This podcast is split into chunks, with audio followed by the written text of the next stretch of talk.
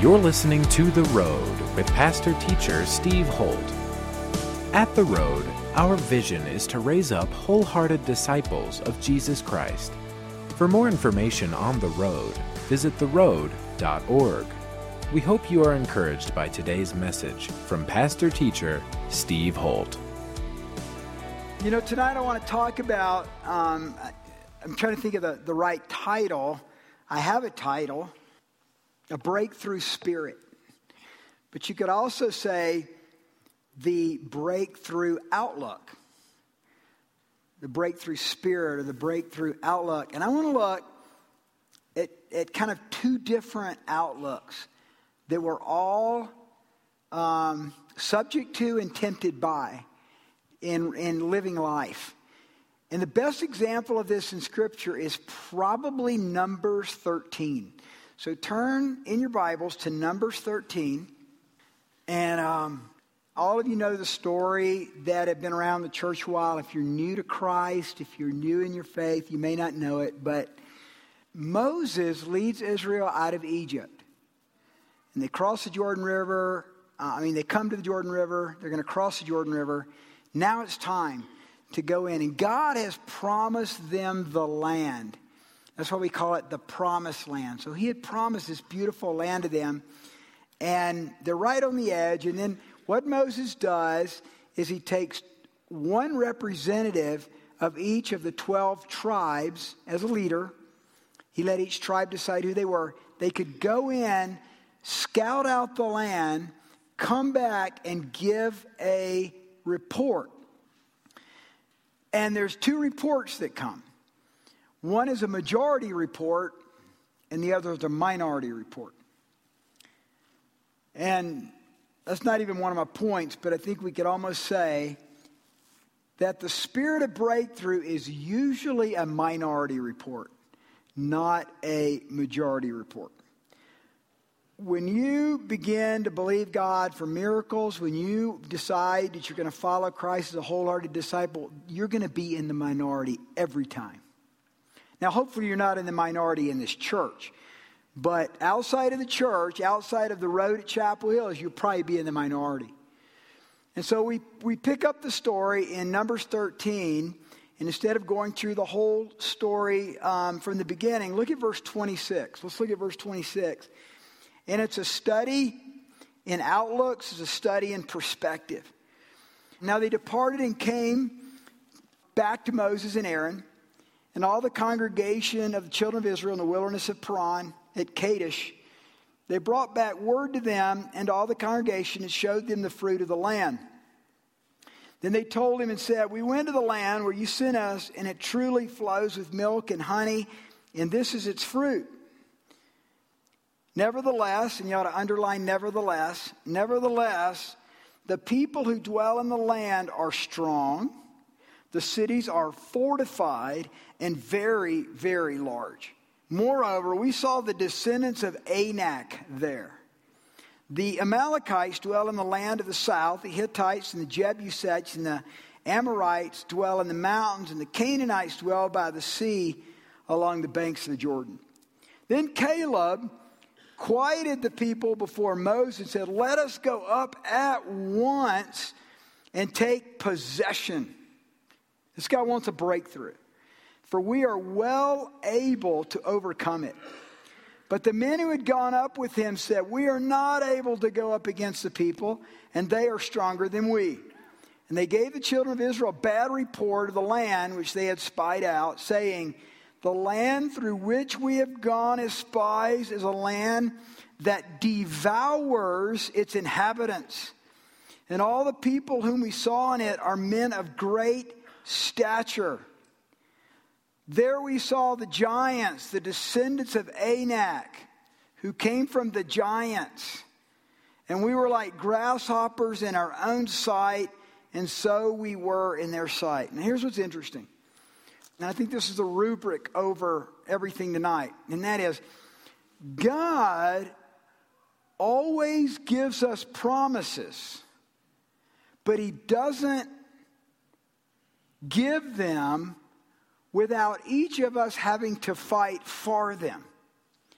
You, you've been given salvation, you've been given Christ, you've been given the power of the Holy Spirit, but then there is this, this cooperation with God and this cooperation with the Spirit where we battle for the promises of God. And the only way I can describe why this is in God's economy is that I'm a parent. And as a parent, we've kind of raised our kids this way too, in that we, uh, we have a home and we have a warm bed for them and we have food for them, we provide for them. But as we're providing for them, and it's, a, and it's the grace of it's the grace of mom and dad that provides that. We're teaching them to work. We're teaching them to get a job. We're teaching them to be responsible. And you may know people like this. And Ryan was in the trust world, in the banking world, um, before he became a pastor with me. He tells stories all the time of young people that inherit a trust from the grandparents or from the parents or something, and it's just handed to them. And the difference between those who had to earn it and work for it and those it was handed to is like black and white. It's just totally different because you were made in your spirit to have a vision and to work toward that vision because you get changed and transformed in the battle, in the fight. You guys know that I fly fish. And when I fly fish, I go up into these, these real mountain streams. I don't go to ponds that are stocked or, or even streams that are stocked, but I go to areas where it's all wild trout. And when I catch trout, there's a huge difference between a wild trout and a stalker, one that was raised on a farm with pellets and then released, you know, for people to catch. The beauty and the color is just stunningly different because that wild trout has had to fight, it's had to battle to stay alive, and there's a beauty to it. So there's a beauty to the fact that God has this way in which He gives us promises and He gives us hope.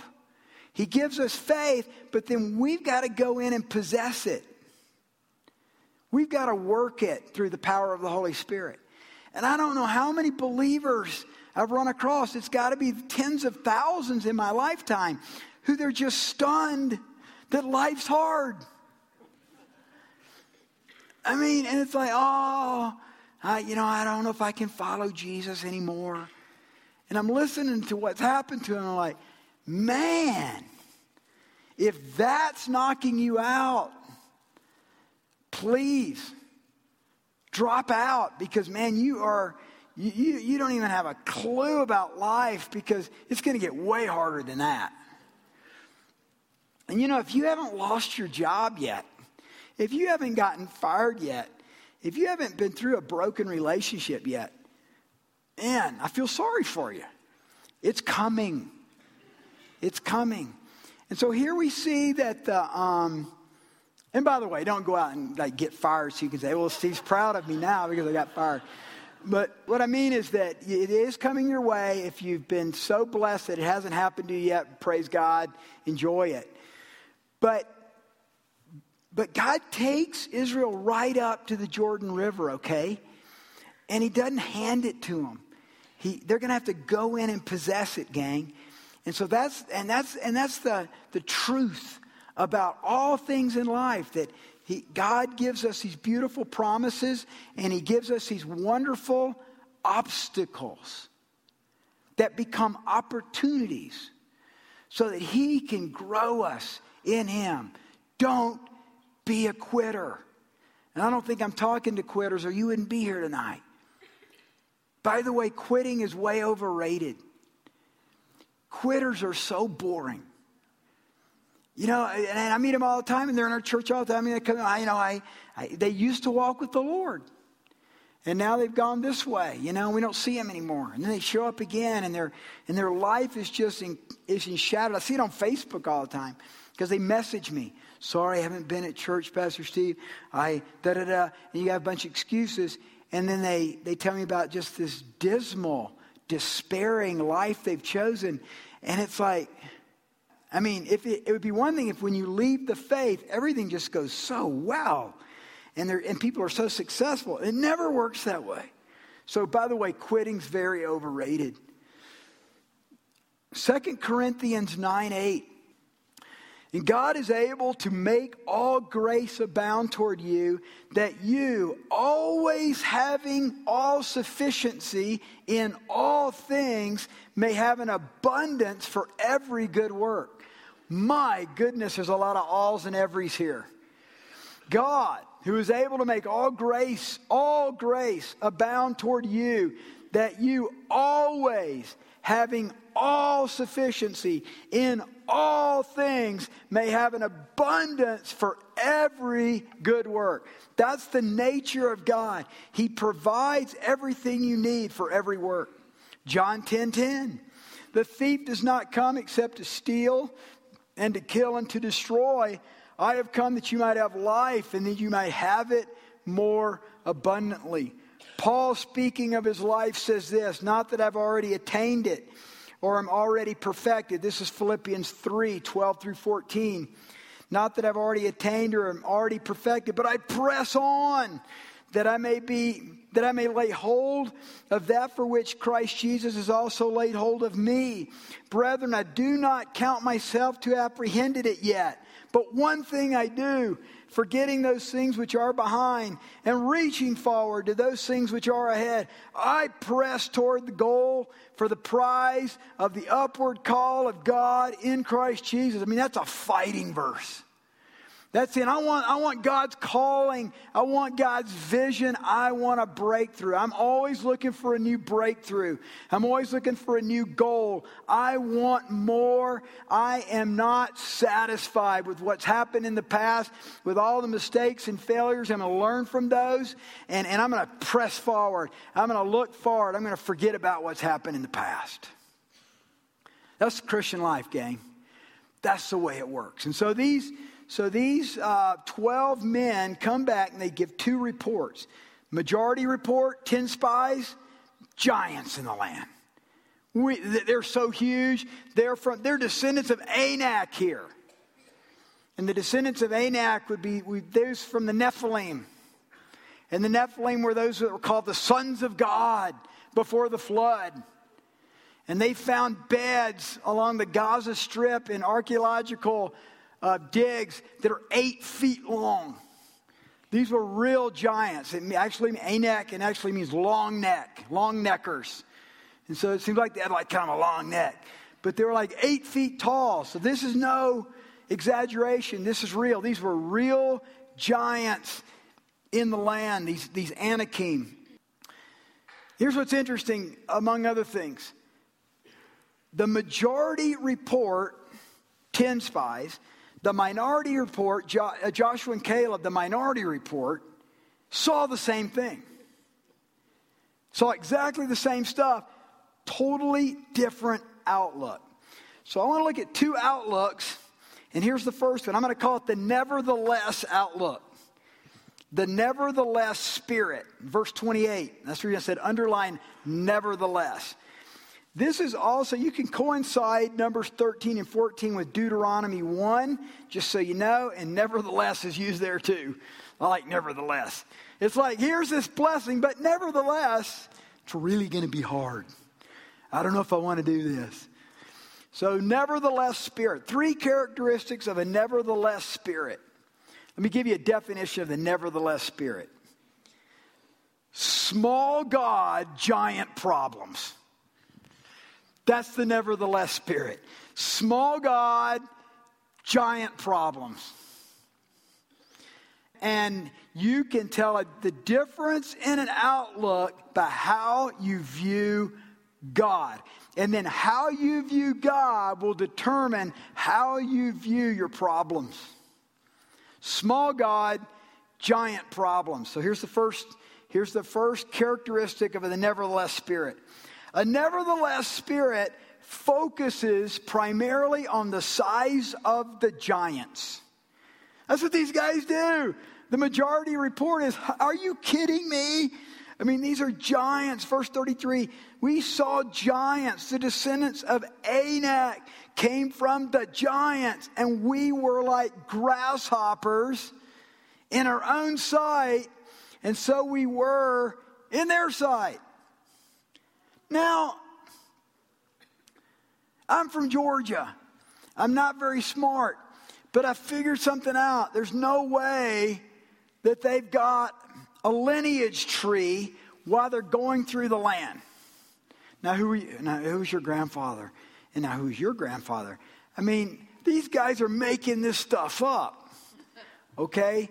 So they knew that everybody knew about the Anakim and the Anak. It, it, it, historically went back in time, it went back to Genesis, and they're freaking everybody out. Now, is it true? We don't know. We don't know if they were the descendants of Anak or not. I looked it up, and there's, there's no way to know that, especially pre flood, because everybody was wiped out. So, so this, is, this is really an embellishment. This is trusting, like it, like it is in everything else, that nobody's going to look you up, like fake news. You know, if you just say it enough, Hitler said, the people will believe it. And so, and so the nevertheless spirit, first of all, creates these big giants. And so last night we talked about giants. We talked about shame. We talked about all of us have giants in our life. Everybody here does. And uh, What's a giant to one person may not be a giant to another. It doesn't matter. It's a giant in your heart. And Joshua and Caleb never ever say there's not giants. So if you're struggling with giants in your life or failures in your life, acknowledge it. Don't run from it. Be vulnerable and open about it. I've got giants in my life. We've got issues with our finances. We're borderline bankruptcy. We've got issues in our relationship with our daughter, our son. I've got issues with, with sex stuff in my life, and, and I want to walk in purity. I mean, let's just acknowledge it.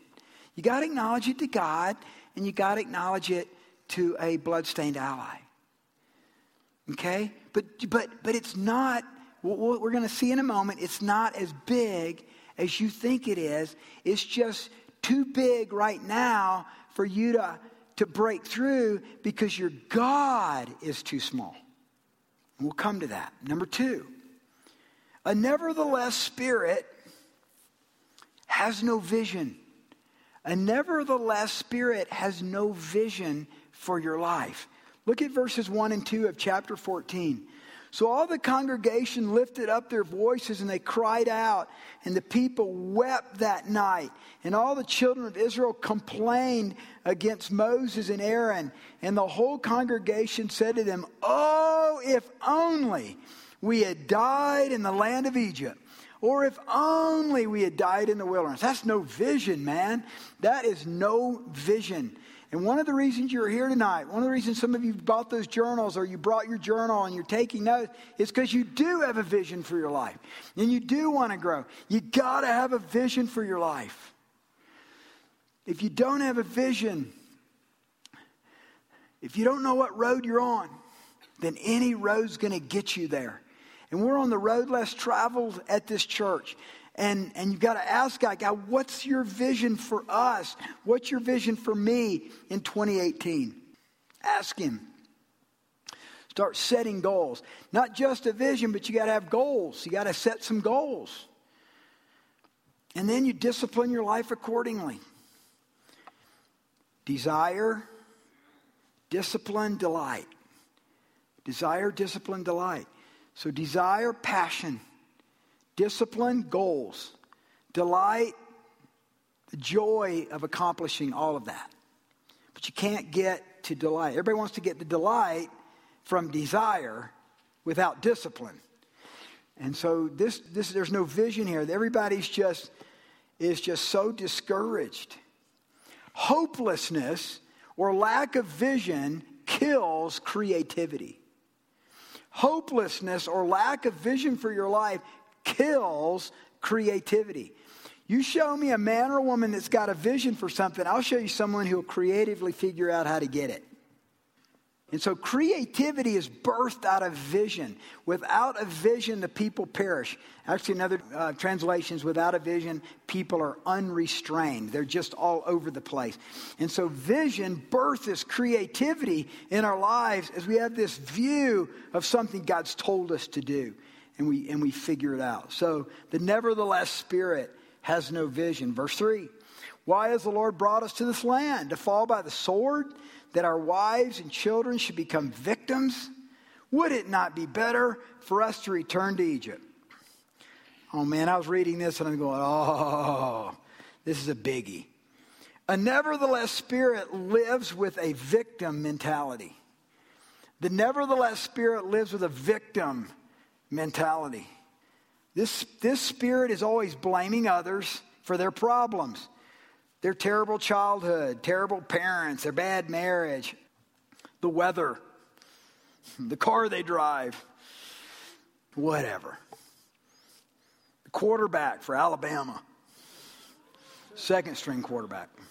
Have you guys read about that kid um, since then? I've read about every article there is, and man, what a delightful young man. Samoan birth out of Hawaii just not given any chances at Bama this year. Maybe seven times I think he played like last minute of get blowout games. Comes in to the second half of the national championship. That tells me two things. One, that I'm, not, I'm no big fan of Saban, but I'll tell you the dude's a genius. And he's a risk taker. Learn from that. I mean, he, he could see that his first string quarterback wasn't going to get the job done, and he was willing to risk on this kid. Second thing it tells me is this kid was always ready. He was ready and prepared when the opportunity came. And men and women, God sets you up for opportunity when your heart is right. And so, and so work on your heart. In other words, opportunities tend to fall our way when we've prepared our heart for opportunities to fall our way. It's not like if it ever comes my way, then, and, and this is really the way we are with money a lot. Well, if I just had a raise, then I would start tithing. And then it never happens, and you never tithe, and you go through, and suddenly your whole life's gone by. You've always, always, always struggled with money because you never learned the first step of obedience, which is to give 10% away. Even your top secular financial advisors will tell you give away 10% if you want to be wealthy. Now, if you don't want to be wealthy and you always want to struggle, don't do it. But, but if you want to be set free financially, learn to not let money possess you. You possess your money, and it begins with giving generously. And as you give generously, then God starts to open doors. God begins to knock over doors because He's got a conduit in you of His generosity flowing to the world. That exciting? That's true in everything. And so, what we see here is a victim mentality. It's always somebody else's problem two outlooks. Well, there's these two men, Joshua and Caleb, and they give us the, the minority report. Wasn't there a movie got called the Minority Report or something? So this is the real Minority Report right here. Um, Joshua and Caleb, the spirit of breakthrough, the breakthrough spirit. Look at um, verses 6 through 10. But Joshua, the son of Nun, and Caleb, the son of Jephunneh, who were among those who had spied out the land, tore their clothes. And they spoke to all the congregation of the children of Israel, saying, The land we passed through to spy out is an exceedingly good land. If the Lord delights in us, then he will bring us into this land and give it to us, a land which flows with milk and honey. Only do not rebel against the Lord, nor fear the people of the land, for they are our bread. Their protection is departed from them, and the Lord is with us. Do not fear them. And then all the congregation wanted to stone them with stones. And the glory of the Lord appeared in the temple in the meeting before all the children of Israel. So here's a definition of a breakthrough spirit. Here's a breakthrough spirit big God, pygmy problems. big God, pygmy problems. Nevertheless, spirit, little God, giant problems. Breakthrough spirit, big God, pygmy problems. Three characteristics. Number one, a breakthrough spirit focuses on the potential, not the problem. It doesn't deny the problem, but it's looking at the potential of, of opportunity and breakthrough that can occur if we will believe. This big God is what Joshua and Caleb believe in. They believe that God has given this potential that's way better than anything they've had in the past. In church, that's what that's the way we've got to look at things. That we want in 2018 something bigger, something greater, something more fruitful than you've ever had in the past. You got to want it. You got to you got to believe God for that. And tomorrow night I'm going to talk about that. This idea of faith, how faith faith in breakthrough gives us stuff that seemed insurmountable. So the breakthrough spirit focuses on the potential, not the problem. Number two, a breakthrough spirit focuses on the power of God to overcome. The power of God to overcome. Now, listen, everybody. Joshua and Caleb don't have what it takes. Joshua and Caleb as far as we know, were, were no more talented. They were not from any larger tribes than anybody else. But they saw what the power of God could do through them. And in this room right now, I would say, I hate to say it, I break your heart, but you're all pretty average. So am I. We, I mean, we are. We're average. But with the power of God, we can be a genius on some things. With the power of God, we can see God bring breakthrough that you naturally can never see happen. You can defy the odds. You can break into stuff, and with your creativity and with your God given skills coming together with a synergy that's supernatural. And that is the truth, and that's what God always does. He uses normal people to do astronomical things because they believe. And again, I'm going to talk about believing tomorrow night. So, breakthrough spirit, running out of time here, focuses on potential. Secondly, f- uh, breakthrough spirit focuses on power. And then this is the most important of the three. A breakthrough spirit focuses on being a person God can be for. This is really important. Write this down. A breakthrough spirit focuses on being the person God can be for. To focus on being the person God can be for. Now, this is the most important part. We must be the person God wants us to be before we can do what God's called us to do. And so, when we make the focus being Christ like and loving Him with all of our heart, soul, mind, and strength. Each day, saying, God, I'm just going to love you today with all of my heart, soul, mind, and strength, my neighbors, myself. God, use me. You're becoming the person that God can support. You're becoming the person that God can strongly get behind because you're becoming His wholehearted disciple. And it's really freeing because you know how you do that? There's so many ways, but one of them is you serve people. Just start serving. Just start serving. It is amazing what God can do with someone who just becomes a servant. I mean, tonight, you're going to walk by and you'll see my wrappers, you know, littered around my seat. No, but you'll see something and you'll pick it up. Or you'll, you'll go up beside someone who needs encouragement. You'll say an encouraging word, or you'll pray with a kid, or you'll pray with someone tonight. Nobody notices that except Jesus. Nobody cares about that except Jesus. You see, with David, what was it about David that took him from the sheepfolds of Bethlehem to become king? It says he was a man after God's own heart. Nobody knew that but God. And so as David worshiped with his sheep, when David cleaned their poop, when David carried the water, when David served his brothers. Nobody was noticing that because when, when Samuel came, they didn't even bring David to the anointing. They forgot about him. God didn't. And so, one of the things that we do in our lives, men and women, is we develop a hidden place with God, a secret history with God. Nobody knows, but He does. And when He notices your heart, He will open doors, He will amaze you with miracles. And so, develop a secret history with God, develop a secret place with Him because he's seeing what you're thinking. He hears the meditations of your heart as you cry out to him. Nobody hears him but you and God.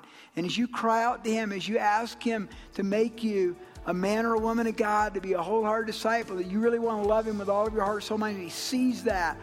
And he's going to start to bring breakthrough in your life.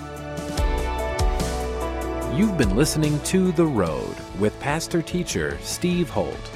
We hope you have been blessed by today's message. To connect with us further, visit theroad.org. If you are walking through a difficult time, we want to pray for you. Go to theroad.org, click on the Ministries tab, and go to our prayer page to send us your prayer request. Thanks again for tuning in today, and be sure to listen to the next edition of The Road with Pastor Teacher Steve Holt.